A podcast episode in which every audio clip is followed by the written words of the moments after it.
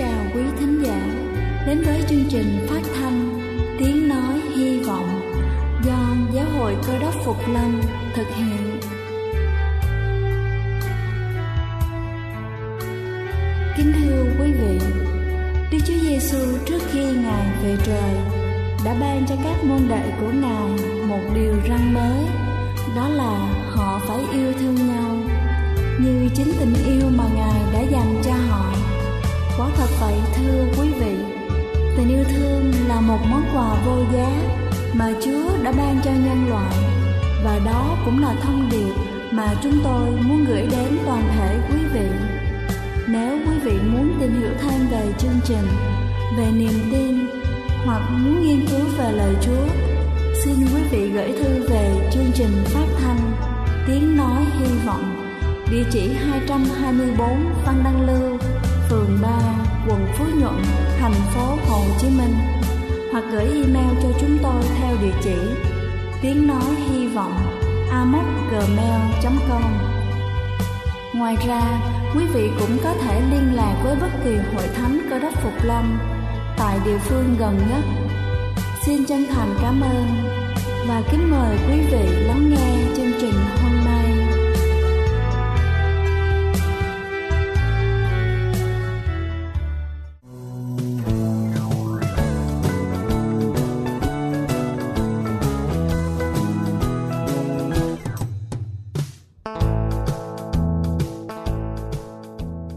xin thân ái kính chào quý vị thính giả thương mến. Chúc quý vị có một buổi sáng với tinh thần thật sảng khoái để làm thật tốt công việc của mình.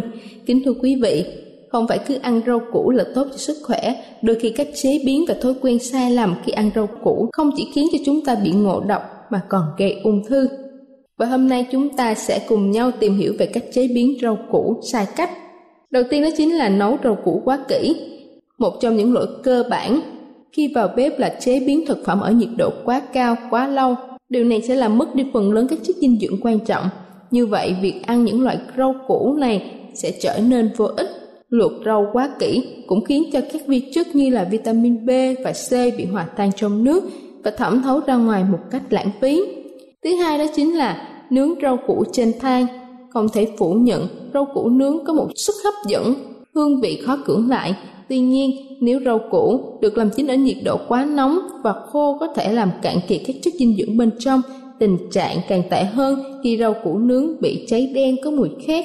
Đây là dấu hiệu cho thấy rau củ đã bị biến thành chất benzopyren, là một chất gây ung thư thường được tìm thấy trong khói thuốc lá. Không chỉ đối với món nướng, rau củ khi được xào ở nhiệt độ quá cao cũng có thể làm biến đổi các chất oxy hóa, gây ảnh hưởng xấu đến cơ thể của chúng ta. Thứ ba đó chính là bỏ đi những bộ phận dinh dưỡng trên rau củ. Rất nhiều người khi sơ chế rau củ đã mắc một lỗi sai rất phổ biến đó chính là vứt đi các bộ phận giàu chất dinh dưỡng trong rau như là cuốn và lá của rau súp lơ xanh, vỏ dưa leo và khoai tây.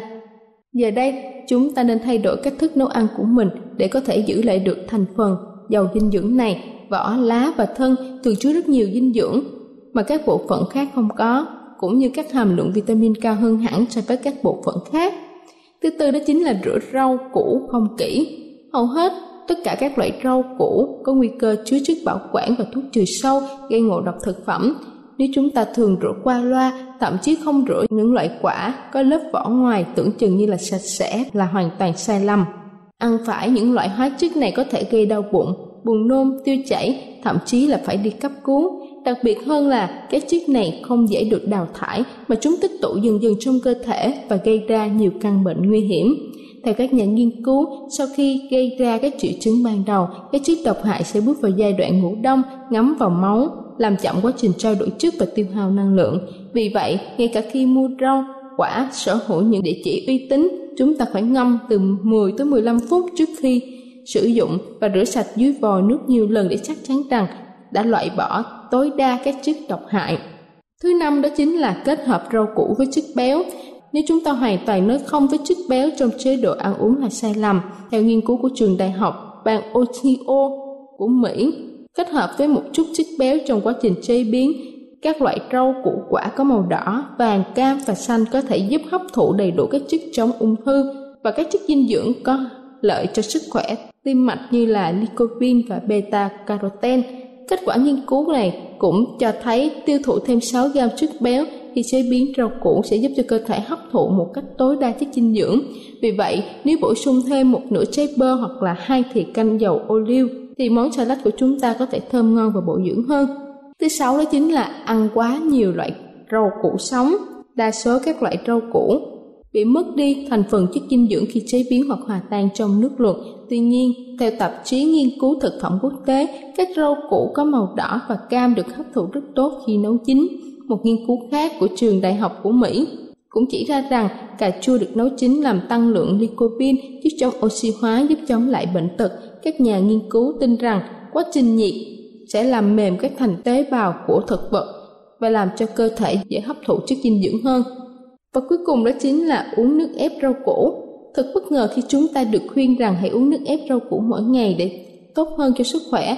Sự thật là sẽ tốt hơn cho chúng ta nếu ăn rau củ một cách trực tiếp. Sau khi ép, các loại rau củ sẽ mất một lượng lớn chất xơ rất tốt cho hệ tiêu hóa. Vì vậy, trong trường hợp bắt buộc phải nghiền nát rau củ quả, chúng ta hãy sử dụng chiếc máy sinh tố và không loại bỏ các thành phần nào. Kính thưa quý vị, hãy là một người nội trợ thông minh, hãy tìm kiếm cách chế biến phù hợp nhất cho từng loại thực phẩm, đặc biệt là rau củ, để không mắc phải những sai lầm gây hại cho sức khỏe. Chúc quý vị luôn thành công trong công việc nội trợ.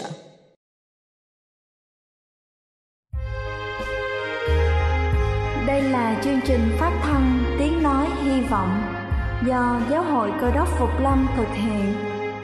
Nếu quý vị muốn tìm hiểu về chương trình hay muốn nghiên cứu thêm về lời Chúa, xin quý vị gửi thư về chương trình phát thanh Tiếng Nói Hy Vọng, địa chỉ 224 Phan Đăng Lưu, phường 3, quận Phú Nhuận, thành phố Hồ Chí Minh, hoặc gửi email cho chúng tôi theo địa chỉ tiếng nói hy vọng amoc.gmail.com Ngoài ra, quý vị cũng có thể liên lạc với bất kỳ hội thánh cơ đốc Phục Lâm tại địa phương gần nhất. Xin chân thành cảm ơn và kính mời quý vị tiếp tục lắng nghe chương trình hôm nay.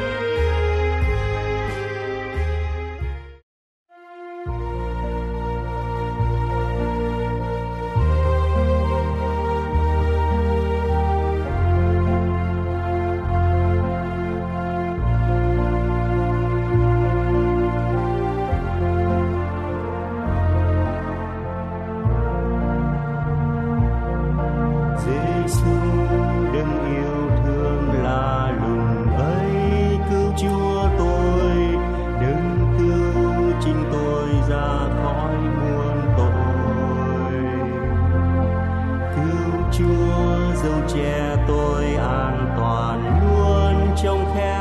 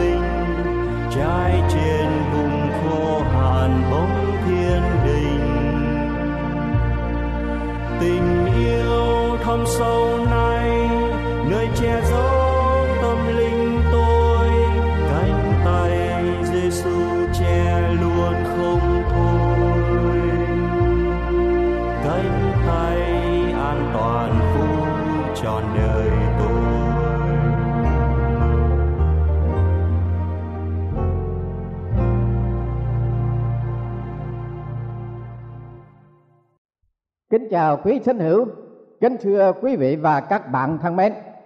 Đề tài mà chúng tôi thảo luận cùng quý vị hôm nay là cái nhìn và cuộc đời. Khi triết gia John Dewey đã được 90 tuổi thì các bạn hữu đến chúc mừng ngày sinh nhật của ông. Một ở trong số những người đến để chúc mừng ngày sinh nhật có một vị bác sĩ trẻ tuổi hỏi triết gia Dewey như sau: Có điều gì tốt ở trong đường lối của triết học, và nó đã hướng dẫn cả cuộc đời của ông đi đến đâu. Đại triết gia Dewey đã giải đáp một cách nhẹ nhàng sau đây. Cái tốt của nó là anh phải leo núi. Bác sĩ trai trẻ kia không lấy làm hài lòng cho mấy về câu trả lời của triết gia. Bàn hỏi gàn lại rằng, leo núi ư? Để làm gì? Triết gia giải thích như sau khi anh đang leo trên núi này, anh sẽ nhìn thấy những ngọn núi khác để leo lên nữa. Và khi leo xong ngọn núi này rồi, anh sẽ có một ngọn núi khác để tiếp tục leo.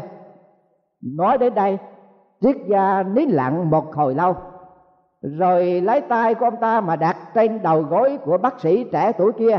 Ông nói tiếp rằng, cho đến khi nào anh không còn thích thú leo núi để nhìn xem những ngọn núi khác nữa để leo. Thì cuộc đời của anh chấm dứt. Thưa quý vị, lấy cái nhìn để tìm đối tượng trong những sự vật xung quanh để làm chủ đích và áp dụng cho cuộc đời, thì cả đời sẽ không có lúc nào dừng chân.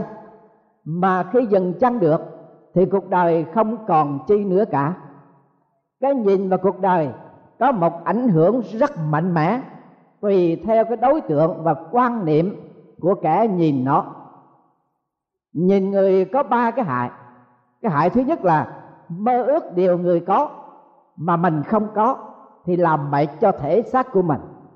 Người mỹ có câu châm ngôn, hai cách mà chúng ta nhìn vào công việc của người khác, một là bằng lỗ mũi của ta, hai là bằng cả con tim của ta nếu ta nhìn vào kẻ khác để mà so sánh bằng lỗ mũi của chúng ta, thì thưa quý vị, chỉ đem lại cho ta sự mệt nhọc cho thể xác mà thôi.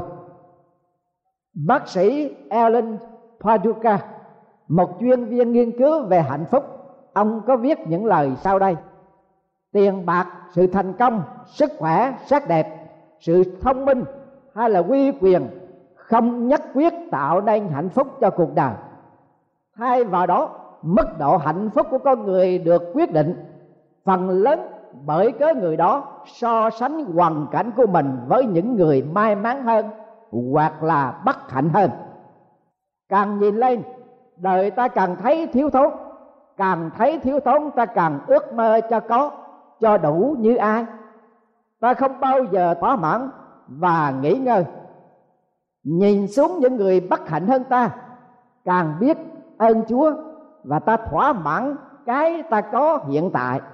Đồng thời, thể xác của chúng ta được nghỉ ngơi, được yên dạ.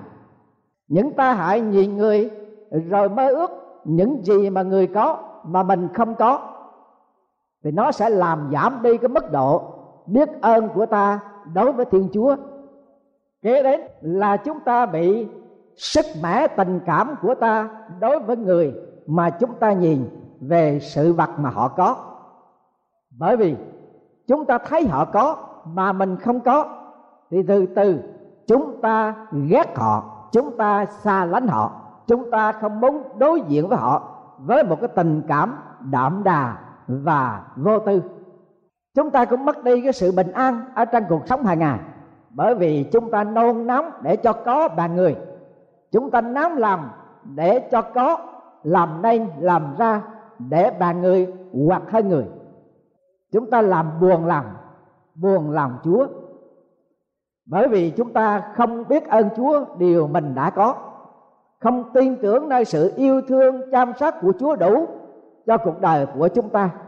Lời chúa dạy trong thánh kinh tăng ước của sách Hebrew như sau. Chớ tham tiền hãy lấy điều mình có làm đủ rồi. Vì chính đức chúa trời có phán rằng, ta sẽ chẳng lìa ngươi đâu, chẳng bỏ ngươi đâu. Như vậy, chúng ta được lấy lòng tin chắc mà nói rằng, chúa giúp đỡ tôi tôi không sợ chi hết. Người đời làm chi tôi được. Cái hại kế đến là khi chúng ta nhìn người, rồi chúng ta than trách cho thân phận của mình.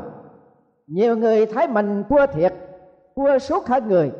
Rồi là tuổi thân và tự cho là người ta có phước, còn mình vô phước quá. Rồi bực tức, rồi cao nhau bất hòa với vợ, với chồng, với con cái trong gia đình hay là với bạn bè. Được mất hơn thua, cuộc đời có nghĩa lý gì? Ngày nay người ta có, ngày mai mình có. Ngày nay người ta được, ngày mai là mình sẽ được. Chưa có, không có nghĩa là không có. Ta hãy nghe lời chúa truyền dạy trong thánh kinh cựu ước như vậy. Điều chi đã có, ấy là đều sẽ có. Điều gì đã làm, ấy là đều sẽ làm nữa. Chẳng có điều gì mới ở dưới mặt trời. Nếu có một vật chi mà người ta nói rằng, hãy xem, cái này mới. Vật ấy thật đã có rồi trong các đời trước ta người ta chẳng nhớ các đời trước và các đời sau. Những người đến sau cũng sẽ chẳng nhớ đến nữa. Cái tệ hại kế tiếp đó là cái tinh thần của chúng ta bị dao động vì lời nói và dư luận. Lời nói và lập trường của con người tùy thuộc vào tình cảm. Mà tình cảm của người đời thì thay đổi, trở lật như bàn tay. Nếu chúng ta tự đặt mình làm nô lệ cho dư luận hay phê bình, thì chúng ta sẽ mất mất nhiều cho cuộc đời của chính mình. Sự phê bình dư luận có hai chiều. Một là nó khuyến khích cho tinh thần của chúng ta được hăng hái, phấn khởi. Hai là nó làm cho chúng ta nản lòng, dìm chúng ta xuống dưới hố sâu. Trong trường hợp đó, chúng ta hãy nghe lời chúa phán dạy rằng, chớ để làm về mọi lời người ta nói. À ngươi nghe kẻ tôi tới mình chửi rủa mình chăng? Vì thường khi làm ngươi, cũng biết mình đã rủa kẻ khác vậy. Muốn giữ vững lập trường lý tưởng cho cuộc đời của mình, thì ta phải có thái độ ngay thẳng đối với sự dư luận, phê bình của người mà ta nghe được. Phải thì nghe, không phải thì thôi.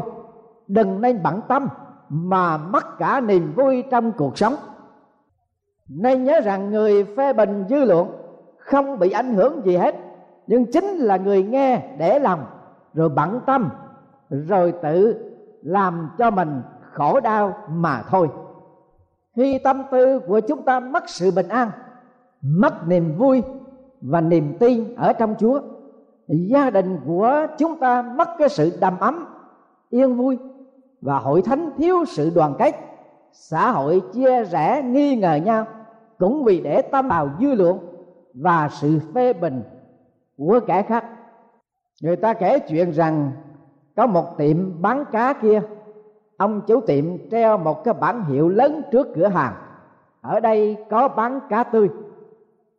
Người hàng xóm trông thấy cái tấm bảng đó bàn lẩm bẩm nói, khắp vùng này, ai nấy đều biết ông buôn bán chân thật hà tất phải đề cá tưới.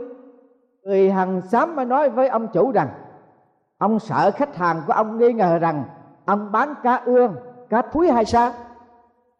Người chủ tiệm nghe có lý. Bằng xóa bớt một chữ trên bán hiệu, rồi bán hiệu còn lại, ở đây có bán cá. Một người hàng xóm khác sang nhìn thấy tấm bảng rồi cúi xuống lắc đầu bàn nói với người chủ tiệm rằng, tiệm ông chuyên môn bán cá, mọi người đều biết. Sao lại còn để ở đây?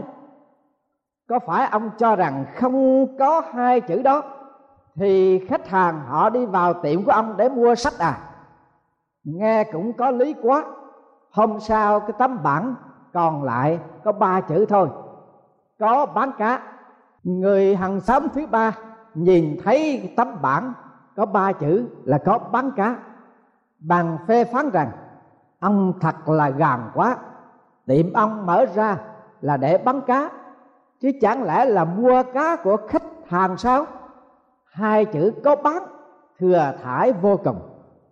Ngẫm nghĩ thấy có lý quá, ông chủ tiệm cho sửa tấm bảng lại, chỉ còn võn vạn có một chữ thôi, đó là chữ cá nhưng mà cũng chưa yên tâm. Vì có người khách hàng thứ ba đến nhìn thấy cái tấm bản như vậy bàn mời ông chủ ra mà nói rằng, mình bài hàng ra, khách biết ngay là cát. Chứ có ai còn cho rằng rau hay là thịt gì nữa đâu. Cái chữ cá để thấy nó vô ích quá, bỏ đi ông ơi. Một lần nữa ông chủ nghe có lý quá và cái tấm bản kia được hạ xuống. Thưa quý vị và các bạn, chỉ có một cái tấm bản đề mấy chữ thôi. Mà ở đây chúng ta thấy đến bốn người hàng xóm khác nhau, đưa ra bốn ý kiến khác nhau. Và cuối cùng tấm bản của cửa tiệm không còn ở trước cửa tiệm nữa vậy chúng ta đừng lệ thuộc vào dư luận. Vì dư luận luôn luôn có những lý lẽ riêng của mỗi người. Nhưng chính chúng ta phải có lập trường của mình ở trong cuộc sống để chúng ta có thể được yên vui, chúng ta có thể được sự bình an trong tâm hồn và chúng ta có tâm lòng hướng về Chúa là đấng ngài hai chăm sóc chúng ta. Một triết gia của Hy Lạp có lần kia đã bảo đệ tử rằng, mọi vật đều thay đổi, các đệ tử không thể tám hai lần trên một khúc sông. Vì khúc sông mỗi giây, mỗi thay đổi, mà người tắm trên khúc sông đó cũng vậy. Vâng thưa quý vị và các bạn, con người và sự vật ở đời đều thay đổi theo thời gian và không gian. Chính lòng người cũng thay đổi như trở bàn tay. Nếu chúng ta không có lập trường, nếu chúng ta nhìn con người và nhìn sự vật của người, chúng ta sẽ không thể nào được yên phận. Chúng ta không thể nào được sống hạnh phúc. Cho nên, chúa phán dạy rằng chúng ta không nên nhìn người, mà chúng ta nên nhìn xem chúa. Vì người và mọi vật xung quanh ta đều thay đổi. Chúng ta không thể nhìn xem họ để làm thước đo cho cuộc đời mình. Chỉ có chúa là đấng không hề thay đổi. Hôm qua, ngày nay và cho đến đời đời, không hề thay đổi. Ngài cũng là chủng đích duy nhất để chúng ta nhìn xem ngài hầu cho cuộc đời của chúng ta được sung mãn trong sự an bài của chúa. Lời của chúa có phán rằng, nhìn xem đức chúa giêsu là cội rễ và cuối cùng của đức tin. Tức là đắng vì sự vui mừng đã đạt trước mặt mình, chịu lấy thập tự giá, khinh đều sỉ nhục và hiện nay ngồi bên hữu ngai đức chúa trời. Vậy, anh em hãy nghĩ đến đắng đã chịu sự đối nghịch của kẻ tội lỗi dường ấy hầu cho khỏi bị mỏi mệt và sần lòng. Phước hạnh biết bao khi tất cả con cái chúa cùng nhìn xem về một hướng. Và phước hạnh biết bao khi tất cả chúng ta cùng dốc sức để làm sáng danh ngài, mà không nghĩ rằng làm cho bất cứ ai. Phước hạnh biết bao khi tất cả chúng ta đều bận rộn, nhìn xem ngài và phục vụ ngài. Hôm nay, đức chúa trời còn mời gọi chúng ta hỡi các ngươi hãy thải ở các nơi đầu cùng đất. Hãy nhìn xem ta được cứu, vì ta là đức chúa trời, chẳng có chúa nào khác. Nguyện quý thính giả hôm nay là những người chưa nhìn xem chúa, chưa được sự cứu rỗi trong ngài. Hôm nay, hãy nhìn xem đức chúa trời là đấng cứu thế của chúng ta vì ngoài ngài. Chẳng có chúa nào khác để chúng ta nhìn xem, để chúng ta được cứu và để chúng ta được vào dự ở trong nước vĩnh sanh của ngài.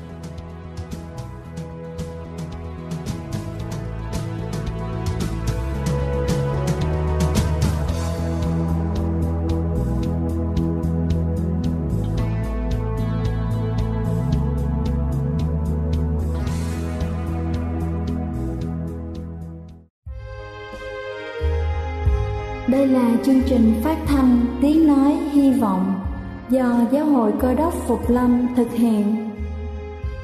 Nếu quý vị muốn tìm hiểu về chương trình hay muốn nghiên cứu thêm về lời Chúa, xin mời quý vị gửi thư về chương trình phát thanh Tiếng Nói Hy Vọng, địa chỉ 224 Phan Đăng Lưu, phường 3, quận Phú Nhuận, thành phố Hồ Chí Minh hoặc gửi email cho chúng tôi theo địa chỉ tiếng nói hy vọng amos@gmail.com Ngoài ra, quý vị cũng có thể liên lạc với bất kỳ hội thánh cơ đốc phục lâm tại địa phương gần nhất.